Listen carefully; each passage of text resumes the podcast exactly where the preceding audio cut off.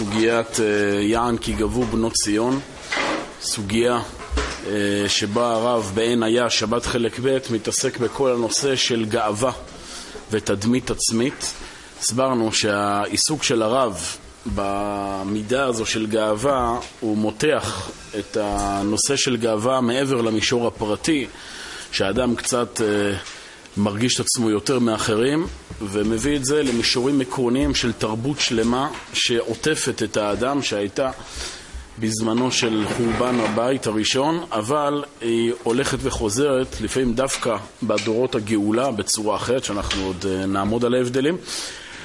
אבל uh, הרעיון הוא שעל פי הדברים ביחזקאל פרק ג', ששם מתואר הסיבות לחורבן, ששם הנביא מדבר על זה שבנות ציון הלכו בקומה זקופה ונטויות גאון, אז הגמרא מסבירה ששפת הגוף ששודרה על ידי בנות ציון זה לא היה משהו נקודתי, אלא ביטוי להלך רוח כללי שהיה נמצא אז בחברה כולה. ואז התחלנו, הפסקה הראשונה דיברה על המידה הראשונה שנאמרה לגנאי, שהם הלכו בקומה זקופה, אומרת, אה, אה, אומרת הגמרא, שיש כאן איזו שפת גוף שמבטאת תפיסה שלא צריך לבלום שום כוח. אדם הולך ב... אמירה בשפת גוף שמשדרת שכל כל, כל איבר בגוף שלי יש לו את המקום בלי שום הכנעה, בלי שום ניסיון להבין מה מקומו, אלא אני הולך וזורם עם הספונטניות, מה שכביכול נראה כטבעיות. והדבר הזה גורם לחוסר יכולת עבודה עם השני, כי האדם כל הזמן עסוק בעצמו ולא מבין שיש גם לשני מה לתרום לו, והדבר הזה מפרק את, החבר... את החברה לטווח ארוך, וזה בעיקר בא לידי ביטוי, כמו שאמרנו, בבנות ציון, שזה ביטוי לאותו צד שקיים באדם, שקיים בחברה, שלא בא לידי עימות, כן, בעין עם המציאות, הוא לא, אין משהו שמיישר אותו מבחוץ, אלא האדם נמצא בתוך עצמו, מפתח לעצמו את הדמיונות, את הגאווה, אוהב יותר מדי את עצמו, יותר מדי נמצא רק עם עצמו, והדברים הולכים ומידרדרים. אז זו הייתה פסקה ראשונה. פסקה השנייה, שראינו אותה שבוע שעבר, היא דיברה, השנייה או השלישית? אני כבר לא זוכר. נראה לי, אז ראינו איזה פסקה? ראינו...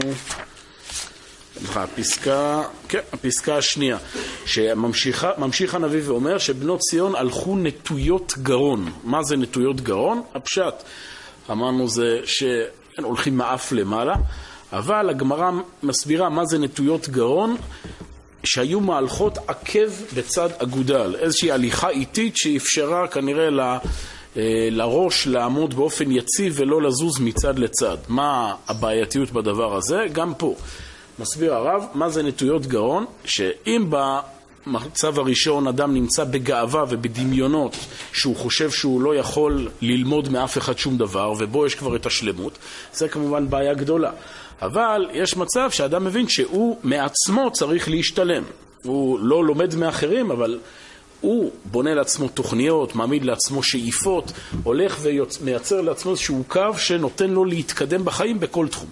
אבל עם הזמן הגאווה הולכת ומחלחלת, הולכת ומחריפה, והאדם מגיע לניוון אישיותי שגם הוא חושב שהוא עצמו לא צריך להתקדם לשום דבר. נטיית גרון, ניתוק בין הראש לבין הגוף, בין הראש שבא לבטא את העולם הרוחני, את העולם העתידי, את השאיפות, לבין הגוף שמבטא את המציאות העכשווית, את ההישגים העכשוויים, אדם יוצר איזשהו ניתוק ומתבוסס בתוך ההישגים או האשליה של ההישגים שהוא הגיע ולא רוצה להתקדם הלאה, והדבר הזה מביא להליכה של עקב בצד אגודר, כלומר הליכה איטית. וכאן הרב הרחיב הרבה בנושא, שעצלות, חוסר דינמיות, חוסר נמרצות, זה אומר הרב שורש ישיר של הגאווה בצורה היותר מושחתת שלה. אין, עצלות זה לא רק מידה חביבה כזו שאדם טוב, הוא קצת כזה דובי אה, שמתנהל לו לאיתו. אומר הרב לא, יש כאן איזה משהו בעייתי. בסדר? משהו שמעיד שאדם לא פתוח לזה שהוא צריך ללכת ולהיפתח לשלמות האלוהית. והדבר הזה מביא להליכה איטית, כלומר אורח חיים של זרקנות, של אה, אה, עצלנות ונינוחות ואיטיות בכל תחום בחיים. עכשיו אנחנו ממשיכים בפסקה הבאה. ממשיך הנביא ואומר מה הדבר נוסף שקרה אצל בנות ציון, מה הדבר נוסף שקרה בתהליך ההידרדרות של החברה. ומסקרות עיניים, ככה אומר הנביא. בנות ציון גם הלכו בקומה זקופה, גם הלכו אה, נטויות גרון, ובשלב שלישי היו מסקרות עיניים. מה זה מסקרות עיניים? מסבירה הגמרא, דאבו מלן כוכלה לעיניו ומרמזון. היו שמים כחול, זה צבע מסוים בעיניים, כן, כנראה מסקרה, כן, לא יודע, זה איזשהו... אה, אה, כנראה שורש הלשוני הזה, ומרמזון, והיו מנסות לפתות את בחורי ישראל. זה היה השלב השלישי. אז גם פה, על פניו, יש כאן, הנה, זה בא קצת בחוסר צניעות, אבל יש כאן משהו בהרבה יותר עמוק מזה. יש כאן ניתוח נפשי עמוק של האדם שנמצא בתוך העולם הזה שהוא בנה לעצמו של תדמית עצמית, ומתוך כך של החברה הישראלית כולה. אומר הרב, הקצוות פוגשים הם זה את זה. מתוך הגאווה העוברת כל גבול, המסכמת, שכבר הגיע האדם למרום השלמתו, עד שאינו צריך עוד לבקש ולשאוף השלמה פנימית אמיתית, הנפש, החופשת היטב, החופשת היטב את התוכן הפנימי שלה, מרגשת מיד ברקניותה ואפסותה. שכיוון שחסר לאדם אותו תוכן חיים של חפץ ההתעלות מפני ערסה של הגאווה, כבר אין לחייו שום תוכן. ולמלא את הריקנות הנוראה, מוכרחת היא הנפש למצוא את עולמה לא בקרבה פנימה, כי אם בחוץ, במציאת החן של הסביבה. מהרב, שוב, בניתוח מאוד מאוד נוקב וחריף של הנפש האנושית. יש כאן משהו פרדוקסלי, משהו מוזר. לכאורה אמרנו כל התהליך ההידרדרות הזה, שרשרת ההידרדרות הזו, שהאדם הוא מרוכז בעצמו ולא רוצה ללמוד מאחרים, זה מגיע מגאווה, מזה שהאדם אומר אני לא צריך אף אחד אחר, אני נמצא שלם, נכון? זה ה... על זה מתגאים כל הספונטנים. עזוב אותי, לא אכפת לי מה אף אחד אומר, אני הולך עם האמת שלי עד הסוף, וכל המשפטים האלה שנראים מאוד מרשימים במבט ראשון, אתם, אכפת לכם, עושים כל הזמן חשבונות, אני אמיתי. כן? אני הולך עם הלב שלי עד הסוף, נכון? לא אכפת לך מאף אחד. אבל לאט לאט אומר הרב קורה משהו מוזר. אותם אנשים שבנו לעצמם את האשליה הזו שהם לא צריכים אף אחד, בסוף מתברר שהם מאוד מאוד צריכים שיעריכו אותם. הם מאוד מאוד זקוקים למבטים של הסביבה שיאשרו להם, כן, באלף, שיאשרו להם שהם בסדר. יש כאן איזשהו דילמה פנימית. האדם יכול לבנות לעצמו כמה שהוא רוצה את התדמית העצמית ולספר לעצמו שהוא הכי טוב ולא צריך אף אחד והוא שלם. אבל בפנים הנפש יודעת את האמת. אדם יכול לשקר לכל העולם, אבל לעצמו הוא לא יכול לשקר. גם אפילו בצורה הכרתית, לפעמים הוא כן משקר לעצמו, יש משהו על-הכרתי, או תת-הכרתי, שמקנן בנפש. וכשאדם עומד בסוף היום מול המראה, יודע שכל השקרים וכל התדמית הנוצצת שלו היא לא אמיתית, חסר לו משהו. חסר לו את תחושת הקיום, את תחושת הערך העצמי. אז אם אדם הוא נמצא בתהליך, כמו שהרב מנסה להוביל, תהליך של התבוננות פנימית, של כנות, של פתיחות לדבר השם אל המוסר, הוא מבין שיש כאן בעיה והוא הולך לבנות עולם אחר. אבל כאשר אדם נכנס כבר למסלול הזה, שהוא בנה לעצמו איך העולם צריך לראות את עצמו, הוא זקוק עכשיו כל הזמן לאנשים שיגידו לו שהוא בסדר. לקבל אישור חברתי שזה בסדר. והדברים הם הולכים, אפשר לתאר, ואדם יכול את כל חייו לבלות בדבר הזה. כל הזמן עסוק באיך להציג את עצמו. יש שם גדודים של יחצנים. היום זה הרי אחד המקצועות הכי, הכי מבוקשים, יחצנות. כל דבר לפרסם, כל דבר איך זה ייראה, איך לעבור מסך, איך זה ייתפס. זה מגיע לרמות אבסורדיות, שהאדם כל חייו עסוק בשאלה הזו, איך אחרים יסתכלו עליי, עד מצב שאדם גם מסוגל להיות לחוץ איך תראה המצבה שלו על הקבר. יש גם דברים כאלה. תלכו לפעמים בתי קברות, אתה חוטף הלם. תראו לך קברים שהם מצבות שי שהם סוג של מגלומניה כזו של אנשים שהעמידו לעצמם איזה אנדרטאות כאלה, כמו הפרעונים, כן, פירמידות, העמידו לעצמם איזה שיש משונה. זה עולה עשרות אלפי שקלים. בן אדם, מה, מה זה חשוב לך? כן. אתה כל כך שבוי בדבר הזה, שאחד הדברים האחרונים שמעניינים אותו לפני מותה, לפני מותו, לפעמים אגב אצל הילדים, שזה, הם חושבים שזה כנראה הכבוד של ההורים, וזה שהם מקימים לעצמם אה, מצבות שיש אה, מפוארות. זה חשוב לו שגם אחרי המוות, כן, יסתכלו ויחשבו עליו כמה הוא היה חשוב. אומר הרב שוב.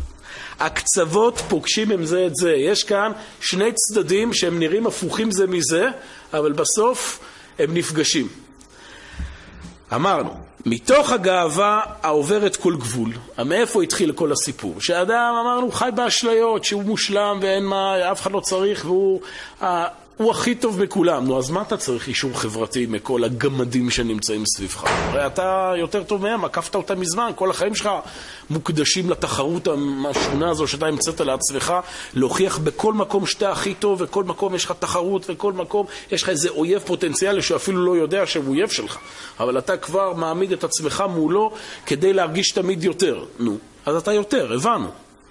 מתוך הגאווה עוברת כל גבול, המסכמת שכבר הגיע האדם למרום השלמתו, עד שאינו צריך עוד לבקש ולשאוף שלמות פנימית אמיתית, הנפש החופשת היטב את התוכן הפנימי שלה. הנפש של האדם מרגישה בפנים שמשהו חסר. אגב, זה לא רק בנושא של גאווה, בעוד הרבה נושאים. הבאתי פעם את הדוגמה הזאת, תשימו לב.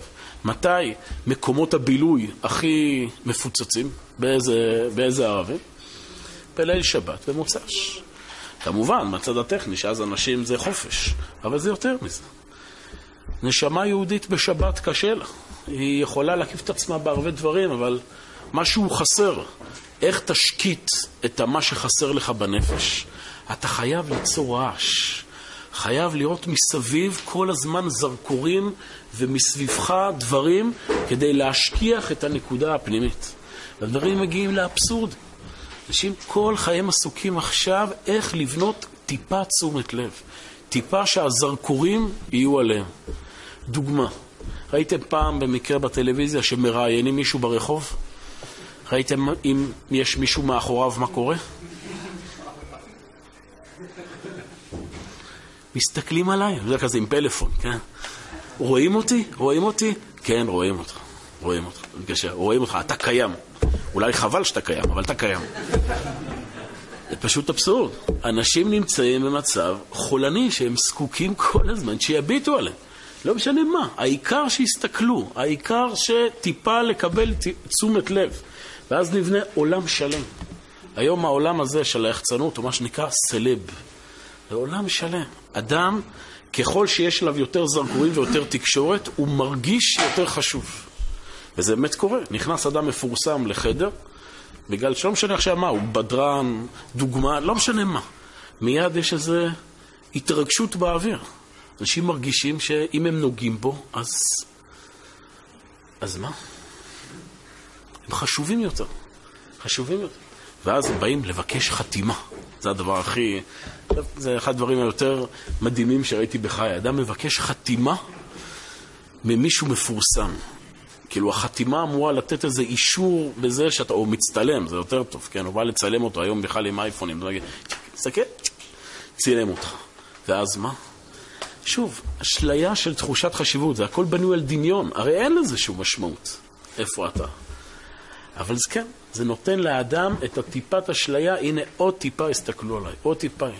אני אומר, זה לא רק במישורים, זה גם במישור האישי. אדם כל הזמן מספר לאחרים מה עבר עליו. כל הזמן מנסה למשוך תשומת לב. והדרך התיקון, הרב יסביר, זה בדיוק הפוך. האדם אמור יותר ויותר לבנות עולם פנימי שלא עסוק במגע עם אחרים. לא עסוק בלספר כל הזמן לאחרים מה קורה.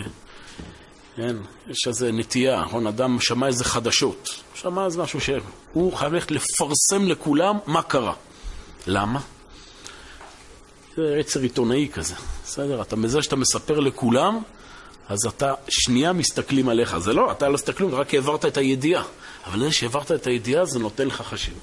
אז אדם כפוך בשביל לעבוד על עצמו. הוא לא עושה את זה. יש כזה ספר משלי, כבוד אלוהים אסתר דבר. אדם אמור להיות כמה שיותר, לא להחצין כל דבר. לא לחשוף את עצמו, לא גופנית כמו שנראה, בוודאי גם לא רגשית. יותר לבנות את הדברים שהם יהיו מצד עצמו בלי שאחרים ידעו. יש כזו סיסמה, נכון? אומרת, אם עשית ולא פרסמת, כאילו לא עשית. זה בדיוק הפוך. עשית ופרסמת, כאילו לא עשית. אין שום. אה, לפעמים אדם צריך לפרסם בשביל תועלת העניין, כדי עכשיו לקדם איזה משהו שהוא רוצה במציאות. אבל האובססיה הזו של להיות מפורסם לשם הפרסום, שיסתכלו עליה לשם ההסתכלות, על זה אומר הרב, זה נובע מרקנות של הנפש. שהיא חושבת שככה היא תרגיש, ככה היא תיתן איזו תחושת קיום לעצמה. כי כבוד, צריכים להבין, כבוד זה משהו שהוא לא גופני, זה לא הנאה גופנית. זה הנאה ששייכת לצד הרוחני של האדם. נכון? כבוד, בעל חיים לא צריך כבוד. גם ילדים קטנים, שימו לב, בדרך כלל אין להם כל כך עניין של כבוד. כי הם עסוקים בקיום הגופני עכשיו, בהישרדות הקיומית. ככל שאדם נהיה יותר מבוגר, הוא זקוק לכבוד. לפעמים זה, גם אגב במישור הרוחני, זה לא רק במישור החולני, כן? גם במישור הדתי והרוחני, אדם יכול להיות עסוק בזה. לרצות ללמוד תורה בשביל שיסתכלו עליו, להתקדם בקריירה צבאית, אפילו קריירה ערכית, אבל מה שמניע אותו זה כל הזמן המעמד החברתי שהוא יזכה סביב זה. כי כבוד נותן לאדם שוב אשליה שיש לו ערך. כן, נכון שאתם נכנסים למשל לחדר מלא אנשים, אז אוטומטית אנחנו מרגישים קטנים. האדם מרגיש קצת מפוחד. למה? כי מסתכלים עליו. בסדר? מסתכלים עליו, שוב, אז אם הוא לא מרגיש בטוח בעצמו, אז הוא מרגיש איזה פער. יש, מכסים לי חשיבות שאני עוד לא ראוי לה. אז אדם מרגיש נבוך. בסדר? לפעמים זה מצב הפוך, שאדם מאוד רוצה כל הזמן שיסתכלו עליו. להפך, זה, זה הסם שממכר אותו. זאת אומרת הרב, מתוך זה, הנפש החופשת היטב את התוכן הפנימי שלה, מרגשת מיד ברקניותה ואפסותה. שכיוון שחסר לאדם אותו תוכן החיים של חפץ ההתעלות מפני ארסה של גאווה, הרי האדם לא נמצא במסלול אמיתי של התקדמות, של עבודת השם, של עבודה לשם האמת, כבר אין לחייו שום תוכן. אז מה נשאר לחיים? ולמלא את הריקנות הנוראה, מוכרחת היא הנפש למצוא את עולמה לא בקרבה פנימה, כי אם בחוץ, במציאת החן של הסביבה. זה שורש העניין של החשפנות, בכל המשמעות, גם הגופנית וגם הרגשית. הרב יגיד פה את זה.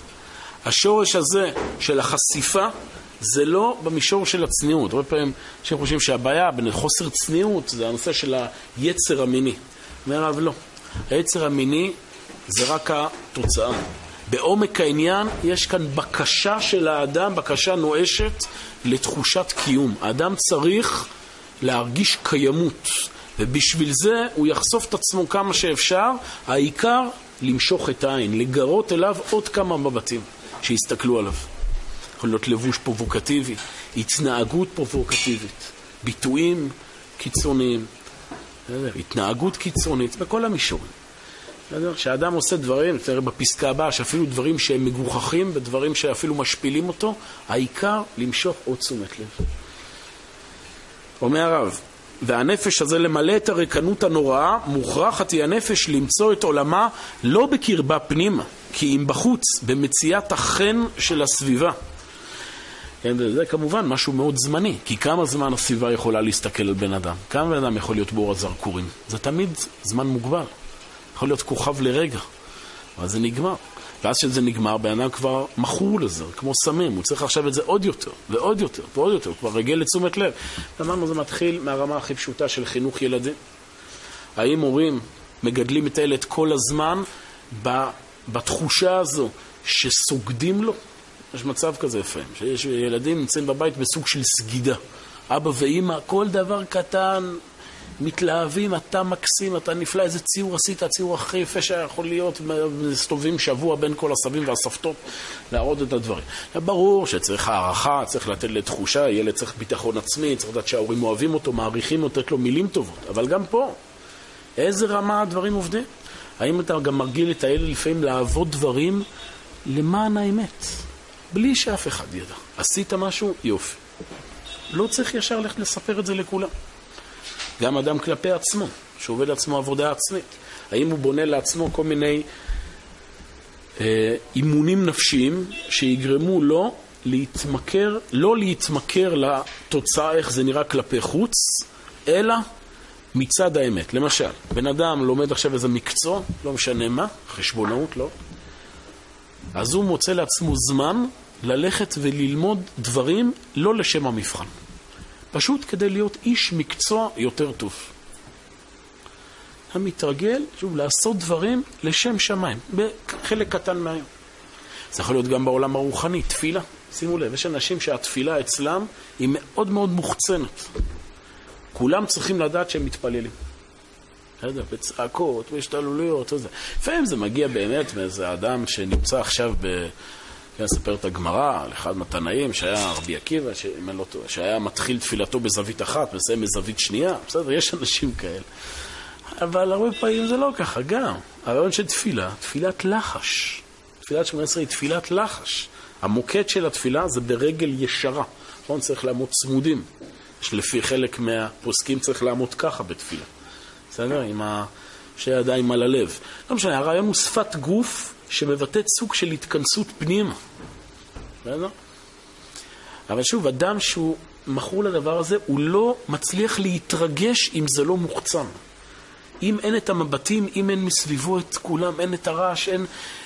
או הפוקוס עליו, או בכלל איזה סוג של חוויה רגשית מסביב, הוא לא מגיע עכשיו לתחושה שהוא עשה פה משהו. רעיון לעשות דברים בחדרי חדרים. לשבת וללמוד תורה בבית, בחדר, אף אחד לא רואה אותה. אתה והקדוש ברוך בסדר? לשמור על מערכת היחסים הזוגית במעגלים מסוימים שהיא אינטימית. לא ב... כל הזמן בהשוואה ובהחצנה ומה קורה אצלנו ומה קורה אצלכם וכולי. בכל... יש מקומות, כמובן, לאדם יש איזושהי בעיה. אז הוא הולך להתייעץ עם אנשים מסוימים שהוא חושב שיוכלו לעזור לו. אבל ה over כן, over דיבור, over ה... להסביר לכל אחד מה הבעיה, שיש לי עכשיו בעיה, כל העולם צריך לדעת מסביב, ואני עובר מאחד לאחד, ומספר לו שקורה לי ככה, וקורה לי ככה, ועוד דיבור, ועוד דיון, ועוד... כל הדברים האלה הם קשורים, שוב, לאדם שלא מוצא את הערך בתוך העולם הפנימי שלו. והוא זקוק כל הזמן לאחרים שיתחזקו לו את תחושת הביטחון ואת תחושת הקיום. מה זה מסקרות עיניים? דאבו מלן כוכלי עוני ומרמזון. זאת אומרת, הגאווה יצרה תהליך הפוך. האדם שכל כך היה נראה שהוא לא צריך אף אחד, בסוף הוא יוצר מערך שלם של חיים שעניינו לגרות מבטים של הסביבה. אבו מלן כוכלי ומרמזון, לרמוז, לנסות למשוך אלינו את התשומת לב. אומר הרב, נמצא שההתגדלות הקיצונית שהייתה חפצה להתגדר בה, נהפכה לה לשפלות גדולה. שפלות. אדם מסוגל לעשות הרבה דברים כדי שיסתכלו עליו. זה, היום זה, זה דברים שאתה רואה אותם ביום-יום. אנשים מוכנים ללכת ולהשפיל את עצמם, רק שיסתכלו עליהם. בסדר? מישהו הראה לי שבוע תוכנית, לא יודע אם אתם מכירים, יש דבר שנקרא מאסטר שף. שמעתם על הדבר הזה? תוכנית בישול. בסדר? תחרות בישול. אז יש, לא יודע, חלק מעולם הדמיון הזה, לייחס כאילו חשיבות לבן אדם. אז, יש שם קטע, מגיע איזה מישהי שבישלה איזה משהו באיזה סיר, יושבים שם ארבעה שפים, ככה על, ה... על המדוכה, במבטים מאוד רציניים ותאומים, והיא ניגשת אליהם עם הזה, ויש שם אחד תואם, ויש מוזיקה דרמטית ברקע, כאילו שהוא בזמן שהוא תואם. היא מסתכל ויש, והיא כולה כזו, עוד שנייה הולכת להתעלף, ובני המשפחה המטומטמים שלה עומדים מאחורה שם, מאחורי איזה מסך, גם אבא ואמא גאים, הנה, יצא משהו מהבת, היא יודעת לבשל. והם כולם בהתרגשות ובזה, אני מתה, לא, היא תגיד שזה בסדר, זה יגיד בסדר, מה זה? אנשים גם צורכים התלהבות, ואז בסוף הם פוסקים את פסק הדין. המרקם של הריביולי היה לא מספיק דק. הוא כן מספיק דק, לא יודע, זה משהו כזה, וסביב זה עכשיו יש טררם שלם. זה כבוד, אדם קיבל שניות מסך, הסתכלו עליו, על מה שהוא יודע לבשל. בסדר, קיבל אישור. קשור לדבר הזה, ואנשים עושים, או כל הנושא הזה של מדורי רכילות. יש אנשים שנהן, שהם צריכים לדעת שהדוגמן או הדוגמנית הזו יצאו היום מהמועדון והלכו לעוקבים אחרים. זה נותן לאנשים את התחושה שהנה, יש פה מגע בתהילה. מגע באנשים מפורסמים, מגע בעולם, בסדר? מגע שנותן לאדם שוב את כל האשליה הזו שיש לחיים שלך איזשהו ערך, בזה שאתה עוקב אחרי הדברים האלה או מתעסק עם הדברים האלה. זה בעיה כללית שמקיפה את התרבות, שאדם מתרגל לזה. שככה האושר שלי נמדד, האושר שלי תלוי בכמה מצלמות צילמו אותי. בסדר? חן אומר הרב, אתם לא שואלים היום שום שאלה, אני מבין שהכל אה, מובן. אה, לא, אז למה אתם מחכות לזה? בבקשה.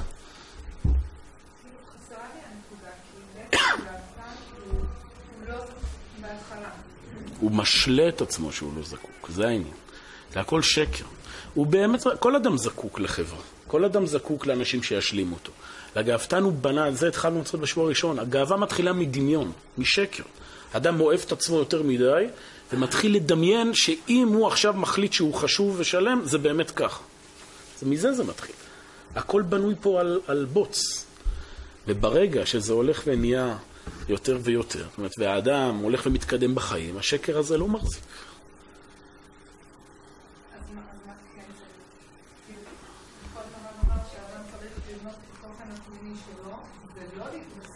נכון. נכון. לא, הגאוותן, הכל בנוי מלכתחילה על זה, עוד פעם, מה זה לא להתבסס? יש שאדם לא מתבסס מצד האמת. זאת אומרת, הוא בא ואומר, אני עכשיו עושה משהו שהוא אמיתי.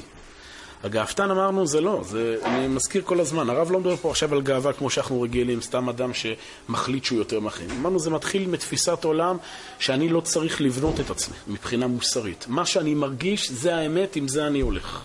נע, פה זה נקודת השקר שמתחילה. האדם, הענב, הוא לא אומר מה שאני מרגיש שזה הולך. הוא מתחיל לבדוק מתוך תורה, מתוך שכל, מתוך מוסר, איך אני צריך לעבוד. גאוותן מתחיל מזה שהוא לא צריך לבדוק שום דבר, והוא בונה לעצמו עולם שכל כולו מהנטיות היצריות הספונטניות שלו. ובשביל להשקיט את המצפון שלו, התחיל להגיד, אני לא צריך אף אחד. אבל מכיוון שהכל התחיל ממוקד לא אמיתי, לא ממוקד שמה באמת שהנשמה שלו מחפשת, מהתהליך שהוא צריך לעשות בעולם, אלא זה מתחיל רק ניסיון אידיאליזציה ליצרים שלו. אז באיזה שלב? בסדר, נו, כמה אתה יכול למכור את השקר הזה? בסוף אתה מרגיש שאתה... אני באמת צודק? האם זה באמת נכון שאני כזה חשוב ואמיתי וזה? איך אני אדע את זה? אני אדע את זה, ותלוי בכמות הלייקים שאני אקבל על התמונה שאני אעלה בסטטוס שלי. מובן? ברור, הכל מתחיל מזה. הכל מתחיל מזה שהאדם לא פתוח לדבר השם ורוצה לעשות קיצור דרך, ללכת עם מה שיש לו, וכדי להטעות את עצמו, לספר שזה בגלל שלא אכפת לו מאף אחד אחר. בסדר, מזה זה מגיע. את רוצה לשאול פה קודם? מה ש... אמרנו הרבה דברים. אני אומר, זה מתחיל מזה שהאדם, הוא רוצה ללכת אחרי היצרים והנטיות הספונטניות שלו. בשביל עכשיו להצדיק את ההליכה המשונה הזו, הוא מספר לעצמו ולכולם שלא אכפת לו מאף אחד אחר, ולא לא צריך לקבל ביקורת, לא צריך להתכופף לפני שום דבר, ואני מה שאני. נו, אם אתה מה שאתה, אז למה אתה לא יכול להמשיך עם זה כל החיים? למה אתה צריך זקוק לכל הזמן שיגידו לך שאתה בסדר? למה אתה צריך כל הזמן להחצין את עצמך? תהיה, תהיה עם עצמך, לא? תשובה. כי באמת זה לא מה שאתה. אתה זה משהו אחר. הנשמה שלך רוצה משהו אחר. אתה בנית פה תדמית מזויפת. והתדמית הזו היא חייבת להתנפץ. לכן אומר הרב, אמ, נמצא שההתגדלות הקיצונית שהייתה חפצה להתגדר בה, נהפכה לה לשפלות גדולה. עד שהיא חפצה רק להיות משועבדת למצב הנפש של הסובבים אותה, ותשתדל ביפוי חיצוני במידה מופלגת. שוב, אדם יותר, זה דיברנו על זה כבר בפסקאות הקודמות, אדם יותר מדי מתעסק ביפוי שלו, יותר מדי עסוק באיך הוא נראה כלפי חוץ. זה דבר בעייתי, לבנות יש איזה צד שעוד פעם, יש יותר אסתטיקה חיצונית. בנים על פי ההלכה, זה לא פשוט שלבן בכלל מותר להסתכל במראה. בסדר? יש הלכה שמותר, טוב, שיסדר את עצמך קצת, ואני יודע מה, בתפילין, כדי לשים את התפילין במרכז, עוד טיפה, אבל זהו. זה שאדם עומד מול המראה, שוב, זה לפני שהוא יוצא מהבית, עשר שעות, איך בדיוק. אם הוא בן זה בכלל מעיד על איזושהי בעיה. אם זה בת זה אולי טיפה יותר נסלח, אני יודע. אה, וההשתדלות הזו לא תישאר רק בגבול ההסכמה, הלוקחת רק איזה זמן ואחר כך הרושם הולך לו. כי כן, זה לא איזה משהו זמני. זה הולך וממכר את הבן אדם, הוא זקוק לזה עוד ועוד ועוד. וזה, וככל שאדם מקבל יותר אשליה שמסתכלים עליו, עכשיו הוא גם זקוק לעוד יותר אנשים שיסתכלו עליו. עוד יותר, עוד יותר ועוד יותר. זה אגב בעיה בעיקר לאנשים שמופיעים לפני קהל. זה שחקנים, זה, זה בכלל. זאת אומרת, אנשים, הם, ההתמכרות הזו לאהבת הקהל כבר הופכת להיות משהו שאדם לא מסוגל לתפקד אם אין לו את זה. זקוק כל הזמן את המבט אליו. ו... אה, אה, ואומר, זה לא רק יישאר באיזה זה, איזה זמן ואחר כך הרושם הולך לו, כי ממטבעת עמוק יפה את המבוקש של ההתמכרות למצוא חן, עד שמלבשת את התנועות הטבעיות בזה הזרם. זה הופך להיות טבע של האדם. כל פעולה שהוא עושה באופן טבעי, מיד מה שמקנן לו, בתת הכרה, איך זה ייראה. מאחל מה... איך שהוא יוצא לרחוב, איך הוא מדבר ואיזה מקצוע הוא הולך לבחור ועם מי הוא הולך להתחתן. הכל נמצא, הוא כבר לא יכול להשתחרר מזה. אומר, גם בחתונה, אני הכרתי כמה מקרים כאלה. חתונות שנעשו, עוד פעם, באיזה צורך תת-הכרתי של הבחור של הבחורה למצוא איזה מודל שיספק להם את תחושת הגאווה. היא מחפשת דווקא עם מישהו מקצוע כזה וכזה. והוא מחפש מישהי שתהיה דווקא עם מקצוע, מה, מה הקשר למקצוע לחתונה? לא יודע, זה נתפס לו, שזה נחשב יוקרה. זה נחשב יוקרה, עם זה אפשר, זה מכובד לי להתחתן, עם זה מכובד לי להקים בית. ברמות האלה. וזה הולך עד הקצה האחרון של אבדת העצמיות לגמרי ושל שפלות הנפש היותר קיצונה. יש, הרב קוק, כידוע, הוא כתב גם שירים. יש לו גם... Uh, כמה מחברות שהוא כתב בהם שירים, זה מפוזר בכמה מקומות מכתביו. יש שיר שמופיע באוצרות הראייה, אחד מהספרים שקיבצו אה, אה, מהרב, שהרב כתב בדיוק על הנקודה הזו בשפה שירית. תראו איך הוא כותב את זה. אין לכם את זה, תקשיבו בעל פה. ורדיפת הכבוד לוחצת לב, והאדם חלש במלחמה נופל, כן, זה בלי חרוזים, זה רק... הדמיון אורב וכבוד הבל כנחש נושך ימיס כליות. הדמיון הוא נמצא והאדם עכשיו שבוי בתוך הדבר הזה. הסביבה המושלת בנפש, כן? הסביבה מושלת באדם. הוא כל כולו הופך להיות שפוט של הסביבה. הסביבה מושלת בנפש, ועבד לכל רודף כבוד. האדם הופך להיות עבד לסביבה. רודף כבוד. לכל חסר לב פתי ושוקה. ליישר קו עם כל אופנה, עם כל משהו שעכשיו נמצא באזור, כדי שוב להרגיש בעניינים. לא, בק... לא בקרבו נשמתו חיה, כי אם בקרב סביביו החנפים. הוא לא חי בעצמו, הוא חי דרך אחרים. וכשידמה האומלל שקר ערכו בעיני דלולים, לא יוכלו לעזור. ואם כל אדם קש נידף יעשר באיוולת, ויאמר שבעתי. ואם מחוץ בלב זרים יועם אורו, יחשב לאסון.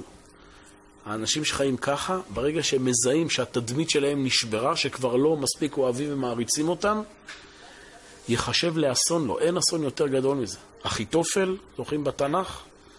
מה הוא עושה שלא מקבלים את עצתו בזמן אבשלום? הולך והורג את עצמו.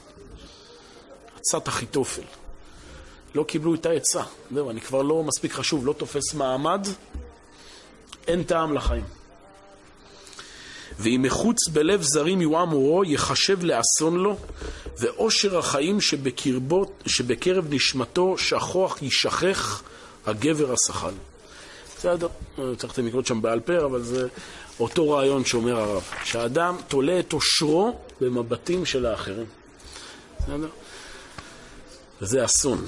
אומר הרב, כל זה, זה ברמה הפרטית. כל פסקה פה הרב בסוף גם מביא למישור הכללי, כי אמרנו שהבעיות האלה זה תיאור למצב של החורבן של עם ישראל. כן.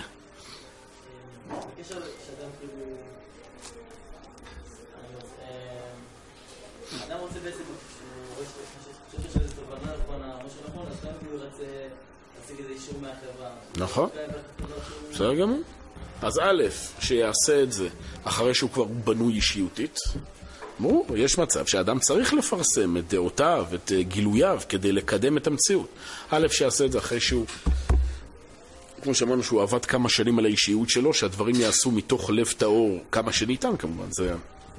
ב', האדם יכול לעשות גם בצורה כזו, שזה יהיה יותר טהור ופחות יחצני. למשל, אולי לפעמים גילוי שאדם לא צריך לחתום את שמו, אלא באופן אנונימי יפרסם את זה. אם יש מצב, לפעמים אין מצב, כי בכלל אדם חייב לעמוד עם השם שלו כדי שהדברים באמת יתקבלו. למשל, או אדם מוכן להתחלק בתהילה עם אנשים אחרים, שבאמת שותפים לו. יש הרבה אה, נקודות שהאדם... ובעיקר, אם באמת נוצר מצב שכן, אדם יצר משהו והוא פרסם אותו כי הוא חשוב לפרסם אותו והוא זוכה לזה, לשם ולתהילה, הוא מזכיר לעצמו כל הזמן מאיפה זה הגיע.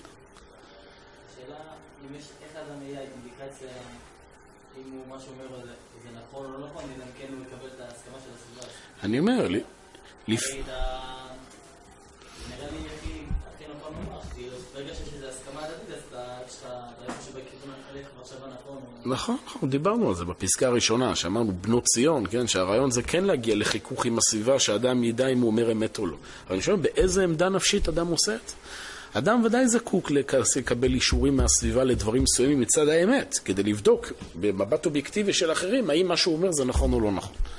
בסדר, אבל אנחנו מדברים פה על העמדה הנפשית, ממה בן אדם עושה את זה, ומה קורה שהחברה לא מאשרת את זה. מה קורה אז לבן אדם? אם הוא מתמוטט, או שלהפך הוא שמח. עכשיו שנתנו לו ביקורת בונה, מסתבר שהוא עשה פה משהו, הוא עבד על זה שנתיים. אבל הסתבר שזה לא נכון, הוא שמח, כי עכשיו הוא מברר יותר מה האמת. או שלא, מבחינתו עכשיו זה אסון אם לא יקבלו את זה. ועכשיו הוא גם ישקר, ירמה, יזייף, העיקר שזה יתקבל בחברה. אתה מבין? השאלה אם האמצעי הופך להיות מטרה, או נשאר בתור אמצעי.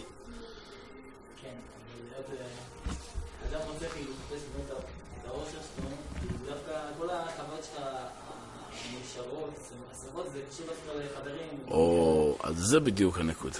אתה רואה? תפסת. מצאת מקום חרפתנו, זה בדיוק העניין. שהאדם, כמו שאנחנו לפעמים רואים על עצמנו, שהחוויות הכי מאושרות שלנו, שהיינו במרכז החברה. זה משהו שאדם צריך לעבוד על עצמו. שלא להתמכר לדבר הזה. ברור, באופן טבעי אדם מרגיש עם זה מצוין, אבל תראה, אתה מתמכר לזה עכשיו, זה ירדוף אותך אחר כך. תנסה גם במצב שאתה, לא יודע, ענית איזה תשובה מבריקה, היית, לא יודע, בר מצווה, ילד נמצא במרכז החברה, נכון? בבר מצווה שלו, באותה שבת או באותו ערב אירוע. אבל גם אז, איך עושים את זה? האם גם עושים את זה בצורה קיצ'ית, מוגזמת? בסדר? האם הבר מצווה הופך להיות סוג של מופע רוק אה, משודרג?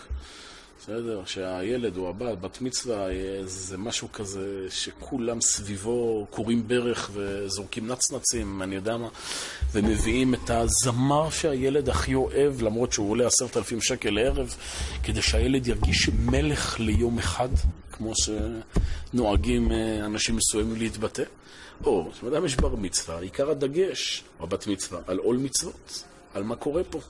ועושים אירוע צנוע, סביר, רוצים לשתף את כולם, זה שמחה ציבורית, זה של המשפחה, של ההורים, כולם. זה, זה הכל שלה במינונים, ומאיזה עמדה זה מגיע.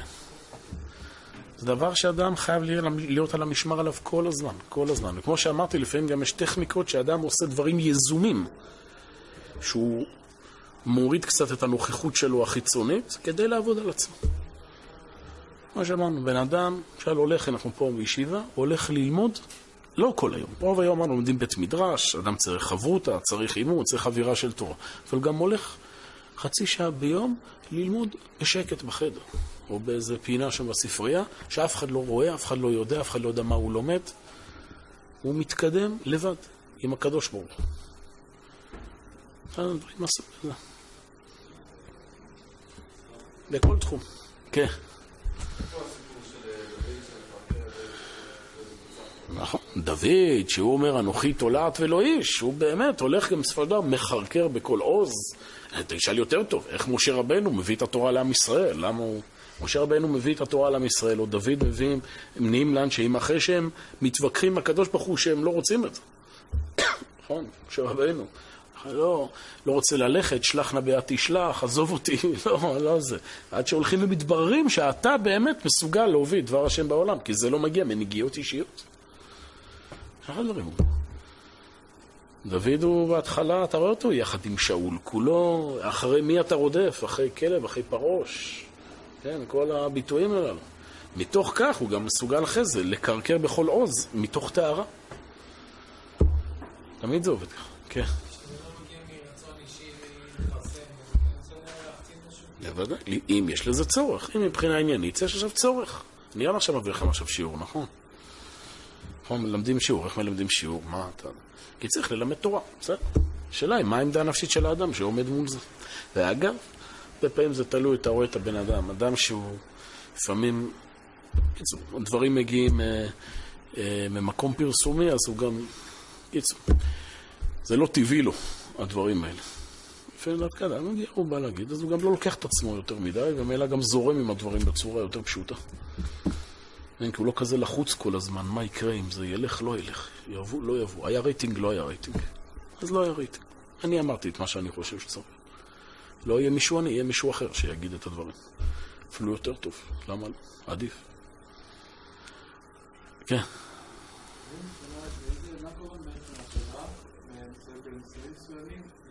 את התשתיות של הבן אדם, בוא נגיד את זה ככה, מקבלת את זה ומעודדת את זה, ולפעמים היא מיישרת אותו בעצם. כאשר הוא עובר איזה קודים חברתיים שהחברה כבר לא מסכימה להם, אז בדרך כלל החברה מגיבה ב... בתקיפות ומבקרת את האדם. אבל כאשר האדם הוא משחק בכללים של החברה, אז החברה מגבה אותו ונותנת לו uh, את התחושה שהוא בסדר גמור והוא מצוין וכולם מעריצים אותו. מה זה? טוב, זה כבר שאלה עכשיו, איך נוצרת תרבות? איך נוצר מצב, אתה אומר, שמי שמבשל היום במדינת ישראל במאסטר שף הופך לכבוד וליוקרה, ומי שלומד תורה זה נחשב משהו שצריך לבקר אותו, וההורים שואלים, מה אתה עושה בחיים שלך, מה יצא ממך? כי אתה לא מאסטר שף, שכידוע אתה מזה תתפתח. זו שאלה טובה, איך הגענו למצב כזה. בסדר, זו שאלה תרבותית, מה הדבר, מה נחשב נכון, מה לא דבר נחשב בחברה. ואנחנו מדברים פה עכשיו ברמה עקרונית, בלי לקשר מה נחשב, מה לא נחשב. גם דברים שאתה עכשיו בחברה שמכשירה דברים אמיתיים. איפה המוקד זה? האם המוקד זה כל הזמן מה החברה אומרת, או מה מצד האמת צריך להיות? זה, זה הנקודה המרכזית. כן.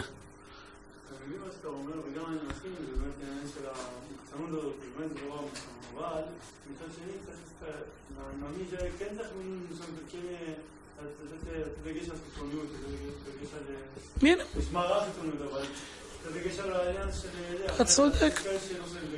אתה צודק, מינימום.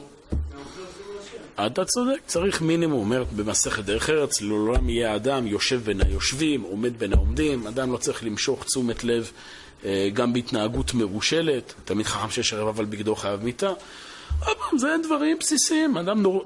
התנהגות נורמטיבית, להפך, לפעמים אדם שהולך בצורה זרוקה מדי, אה, מפוזרת מדי, כן, זה, זה ביטוי להפך, לגמרי זה דרך עקיפה, כן. מכיר לי פעם איזה בן נוער, שדיברתי איתו בזה, גם שהיה הולך עם איזה, כמו איזה צאן במאה ה-13, עם איזה אדרת שיער, חצי מקסיקנית, חצי... אמרתי לו, איך אתה לבוש? עושה לי, מה? איך אתה מסתכל על החיצוניות? מה שחשוב זה הפנימיות. אמרתי לו, רק אני רוצה להבין אותך, אם מה שחשוב לך זה הפנימיות, תסביר לי, בשביל, בשביל לקנות חולצה אתה נכנס לחנות, קונה את זה ב-40 שקל. בשביל לקנות את הפונצ'ו שלך, היית צריך להשקיע בהרבה יותר, נכון? אז אני רוצה להבין, אם הכל פנימיות, למה, איך הגעת ללבוש המשונה הזה? אז uh, ברור שזה, שזה גם דרך. אדם אמור להתנהג בצורה נורמטיבית, בצורה נורמטיבית, לעשות את הדברים יכולים להיות חלק מהחברה במשמעות שלה. וכאשר יש לו משהו ייחודי לתת לחברה, הוא צריך כמה שיותר לנקות את זה מהשפעות חיצוניות ולעשות את הדברים מצד האמת שבהם. כמו שאמרנו, זה מתחיל מגיל צעיר. מגיל צעיר. אדם מתרגל, ההורים מרגילים את הילד לעשות דברים גם שהוא לא מקבל את הפידבק החברתי. ולאט לאט גם אדם עושה את זה עם עצמו, בכל תחום, בכל תחום, בכל. חייל. האם כן, לא חלילה, כן, חיילים אה, נפלאים, כן, לא, רק אומר. יש מצבים, כן, יש מצבים, חייל, לא יודע, ביחידה מובחרת, בסדר, במקרה הזה זה בסדר, אתם, אה, אה, שיש לו איזו סיכה נוצצת. האם כשהוא בא לבקר את החברים שלו בישיבה, הוא נכנס לבית מדרש עם, ה... עם סיכת השייטת, כמובן למען הלאומיות הישראלית, כדי שתתגבר וכולי. שבן אדם, החבר'ה הרציניים באמת, הכרתי כמה כאלה, מסיימים, מורידים את המדים, עולים על אזרחי, כדי לא למשוך תשומת. זה גם דבר כזה. אתה אומר, זה כל אחד באפשרויות, במינון, אבל זה קיים. קיים. כל הזמן צריך להיות ערני, לא ליפול בדבר הזה. קל מאוד להימשך לדברים האלה.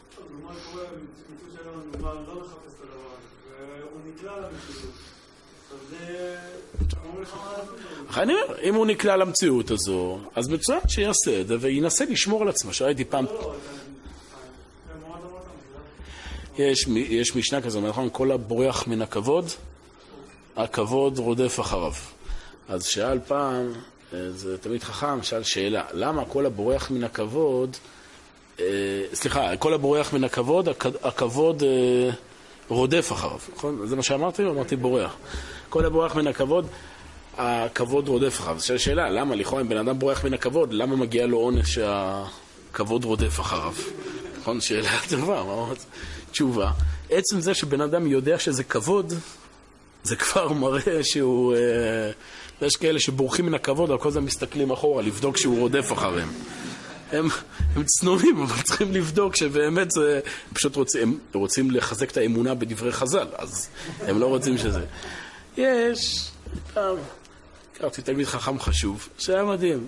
שהיה, הוא היה, שהיו אומרים לו הרב הגאון הזה, לא היה מתייחס. שהיו קוראים לו בשם הפרטי, גם לא היה מתייחס.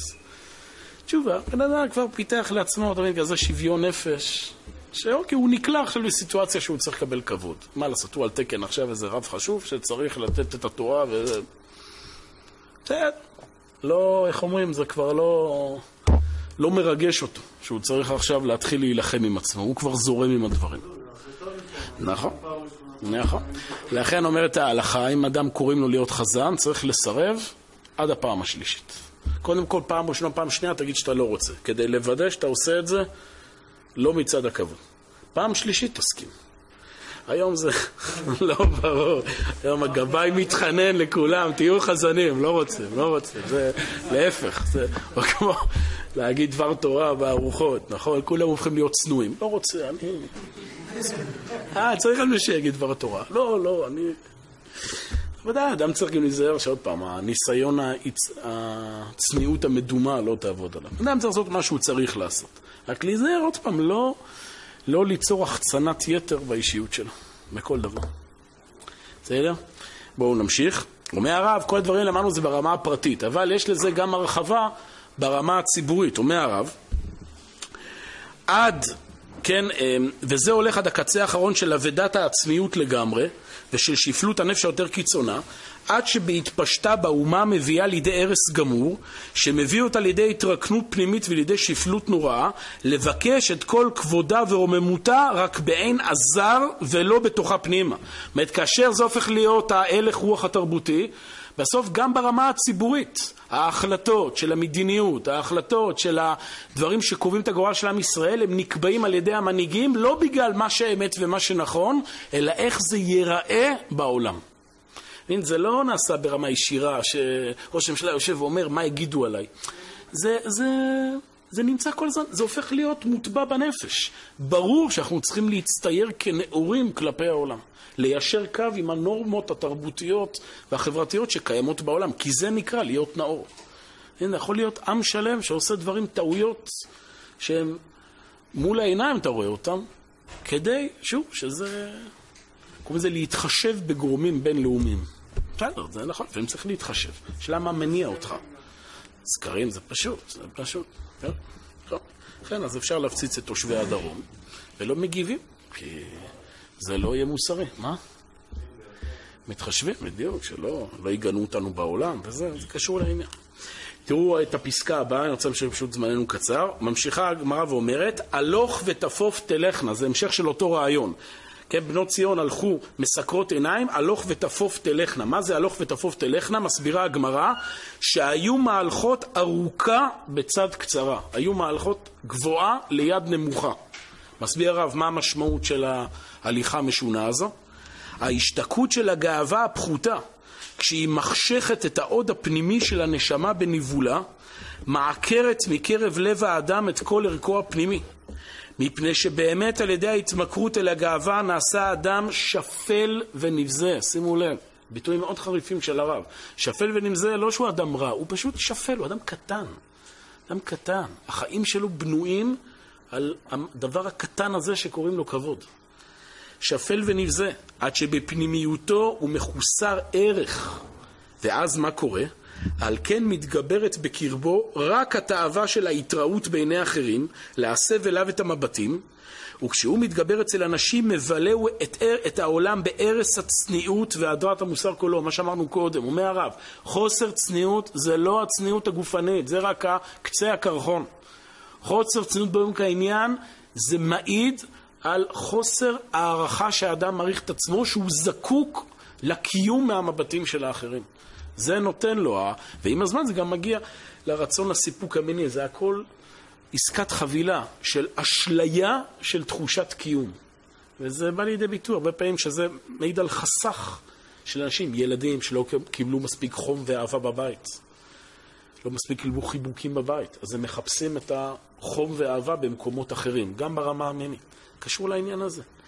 אדם, במקום להיות עם עצמו, צדיק יסוד עולם, זה עניינו של יוסף הצדיק, נכון? שלא מתפתה לאשת פוטיפר. הוא לא נושא עיניו לשום דבר, רואה דמות דיוקנו של אביו. הוא רואה מולו את האמת. לא מעניין אותו מה קורה בחוץ. אדם שמתרגל למבט חיצוני, באופן טבעי הוא כל הזמן פוזל כלפי חוץ, וכל הזמן צריך שיבזלו כלפיו. אומר, אבל מה קורה שזה הולך ומידרדר? התאווה של הסבת המבט מביאה שכל אחד ירצה להראות איזו הצטיינות של פליאה כדי שהאדם שמן החוץ יתבונן עליו. כאשר, הוא, כאשר כך הוא הטבע הפראי יודע בעצמו שבקרבו מחוסר שום השלמה. על כן היו בנות ציון מהלכות ארוכה בצד קצרה, נמוכה ליד גבוהה. למה? כדי שתיפול ההשתוממות על שתיהם. להסב את העין, אתה תתחיל לעשות התנהגות פרובוקטיבית. עכשיו, התנהגות פרובוקטיבית שמשפילה אותך. אפילו, זאת אומרת, הגבוהה הולכת ליד הנמוכה כדי שיגידו, וואו, איזה גבוהה. זאת אומרת, שיהיה לה איזה הערכה. אבל אפילו הנמוכה, כן, מדובר כמובן בפערים uh, קיצוניים, אפילו הקצרה בחרה במעמד כזה כדי שיסבו העיניים להתעניין בזרותה. אתה תעשה הכל כדי לקבל כמה שניות זמן מסך. גם אם זה ייצור אותך השפלה. זה בדיוק ריאליטי. זה פסקה שהיום אפשר להצמיד אותה למה שנקרא תוכניות ריאליטי.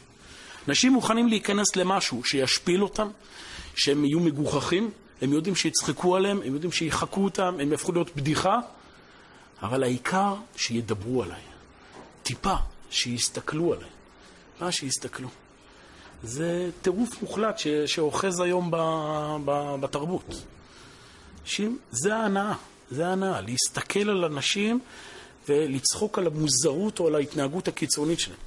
אתה, מה שהיה פעם קרבות גלדיאטורים, שהיו מכניסים קבוצת אנשים לזירה שיילחמו אחד בשני למוות, זה היום ריאליטי.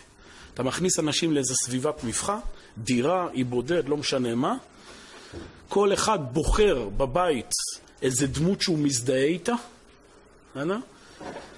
ובסוף הוא גם מצביע לה בדיוק כמו בזירות ברומא. לייק או לא לייק. ככה זה עבד שם. ככה זה היה בגלדיאטורים. שהיה, מישהו שם את החרב שלו ליד הצוואר שלי, אם רוב הקהל היה עושה ככה, היה משאיר אותו בחיים. היה עושה ככה, היה הורג אותו. מזה הגיע התנועות האלה של הלייק לא לייק. ואדם, הוא מרגיש עוד פעם את, ה, את ההזדהות הזו, שהנה הדמות שלי מנצחת. הנה, אני מרגיש יותר חשוב. זה טירוף, טירוף מוחלט. בן אדם מוכן להשתתף בדבר הזה, כדי שהוא לקבל טיפה אחת של הנה, נגעתי בתהילה. או יותר נכון, מה שאומר פה הרב, שכל מי מחפש איזושהי הצטיינות של פליאה. הוא צריך להצטיין במשהו. יש, מכירים את הספר שיאי גינס? זו דוגמה קלאסית. יש שם שיאים שהם יפים. זה שבן אדם המציא תרופה להכי הרבה מחלות, כל הכבוד לו. ויש שם כל מיני כאלה. האיש השמן ביותר בעולם. מי שהצליח לעמוד על הראש הכי הרבה זמן. זה שיאים ביזאריים לחלוטין יש שם, משהו כזה משונה וזה. אנשים עושים את זה. העיקר שיהיו מתועדים באיזשהו מקום שהם במשהו הכי בעולם. אתה האדם הכי מטומטם בעולם. יופי.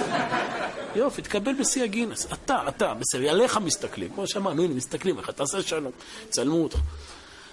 וזה עובד, ממשיך, זה חופר עוד ועוד ועוד. להיות במשהו, כל הביטוי הזה להצטיין, זה ביטוי לא יהודי. מה זה להצטיין? אדם צריך להיות טוב במה שהוא עושה. להצטיין זה ביחס לאחר. אני צריך להיות יותר טוב, יותר טוב. זה הבעיה. אתה לא צריך להיות יותר טוב מאחר, אתה לא צריך להצטיין, אתה לא צריך להירשם בשום שיא.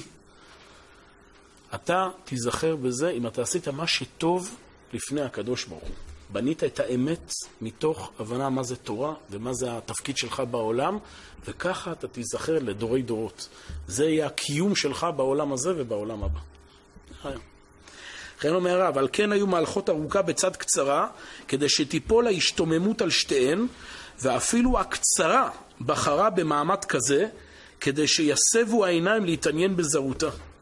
ובגוף האומה בכללה מביאה שפלות כזו הנולדת מגאווה שפלה, לשכוח את רוממות ערכה ואת מעלתה האלוהית, ולהתמכר רק להסב את העין החיצונית של האומות אליה, מה שגורם השפלה ושכחת הקדושה העליונה. זאת אומרת, בעם ישראל, כאשר עם ישראל הולך בכיוון הזה, הוא יוצר מערך חיים כזה, שהוא מוכן להשפיל את עצמו, מוכן להתנהג אפילו בצורה שהיא יותר מושפלת ממה שמקובל בעולם. העיקר שוב, לקבל טיפה את הקרדיט. כדי לקבל פרס נובל לשלום, אתה תהיה מוכן להפקיר את העם שלך. כדי שיביט... מה שמנהיג נורמלי אפילו, בסדר, הוא מנסה לדאוג לטובת עמו. לא. אתה תעשה דברים שבהיגיון ישר הם מנוגדים לכל התפיסה והאינטרסים של המדינה שלך, כי אתה עכשיו נמצא באובססיה הזו, שאתה צריך את הערכה, אתה צריך לקבל את הקרדיט מהעולם. זה הדבר, אומר. לכן, על שהיא באמת סגולה מכל העמים. לכן כל הדברים האלה הם יוצרים חורבן. אז אם נשליך את זה שוב למישור החיובי, אמרנו, האדם, הרב ידבר על זה גם בהמשך הפסקאות, איך לאט לאט אדם נרפא מהדבר הזה. אדם אמור כל שנייה ושנייה בחייו לבדוק את עצמו. בסדר? האם מה שאני עושה זה בגלל מה שהאחרים אומרים? האם זה, אני מוצא את עצמי כל הזמן תלוי באושר של המבט של, האושר שלי תלוי במבט של האחרים? ולבנות כל הזמן מערכים בנפש שלו. כמו שאמרנו, תפילה זה למשל אחד הדברים הכי בונים את זה באדם, כי תפילה, שימו לב, תפילה כל עניינה, לימוד שאתה לומד תורה, יש פה צד חיצוני, אתה לומד ידע, שוב, אתה יכול להפגין אותו, אתה, אתה יכול לחדש בו. תפילה, כל עניינה זה, זה הפנים. אדם, אף אחד לא יודע איך אתה התקדמת בתפילה. שוב, אלא אם כן אתה צועק בתפילה שכולם ידעו כמה אתה צדיק. אבל אם אדם תפילה, תפילה זה עניינה, היא בונה באדם כמה דקות ביום, אתה נכנס פנימה לעצמך. לא יודע מה קורה בחוץ. אתה בונה את העמדה שלך מול ריבונו של עולם. לעשות דברים לשמה, לתת צדקה, לעשות זה בלי שאף אחד ידע. לעשות חלק תמיד מהמעשים, כמה, אנחנו נראה בהמשך, אה, יש איזה, הרב חרל"פ מביא איזה דוגמה לרבו, שהיה עושה מעשים טובים, והיה דואג שאף אחד לא ידע על זה. זאת אומרת, היה עושה מהלך שלם של מאמצים רק כדי שאף אחד לא ידע שהוא עשה את המעשים הטובים. ואז זה לאט לאט בונה באדם את היכולת הזו לעשות דברים לשם שמיים. ואז הוא מתנתק מהתרבות האפלה הזו שעוטפת אותנו וגורמת לבן אדם לבזבז את חייו לאבל ולריק. וכל החיים שלו מושקעים בתדמית וקריירה, וכמו שאמרנו, עד שאכפת לו איך המצבה שלו תראה, והוא עסוק במה שהוא באמת צריך לעשות בעולם. לבנות את הנשמה שלו, להופיע את הנשמה שלו מול ריבונו של עולם, ועל זה הוא ייבחן בשמיים. אל תירא, נכון כמובן הוא פסוק בתהילים, אל תירא כי יעשיר איש, כי ירבה כבוד ביתו, כי לא במותו ייקח הכל, לא ירד אחריו כבודו. ככה ראיתי הסבר יפה, אנחנו עכשיו נמצאים פרשת חיי שרה. אברהם אבינו מתחיל את האחיזה בארץ ישראל מקבר, המקום של המוות. שם זה אחיזה. אחיזה של ארץ ישראל היא לא מגיעה מכל מיני אינטרסים, זה מכל הכיוונים אינטרסים. היא מתחילה מהנצח, מבית הקברות. בית הקברות במשמעות במקום שבו אין חישובים חיצוניים. שם כולם שווים.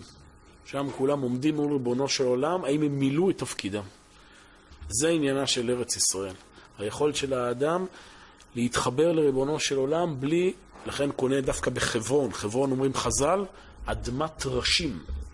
זו האדמה הכי קשה בארץ ישראל, מצמיחה גם את הגיבורים, בני תלמן, זה מהאנשים קשים. חברון זה אדמה שאין לה שום אינטרס. כל עניינה זה לשם שמיים, שום תועלת אישית. שם אדם מתחיל את הקניין של ארץ ישראל, מתחיל את הקניין של האישיות שלו, וככה הוא יכול ללכת ולהתקדם הלאה, ולהופיע את הדברים שהוא צריך להופיע בעולם.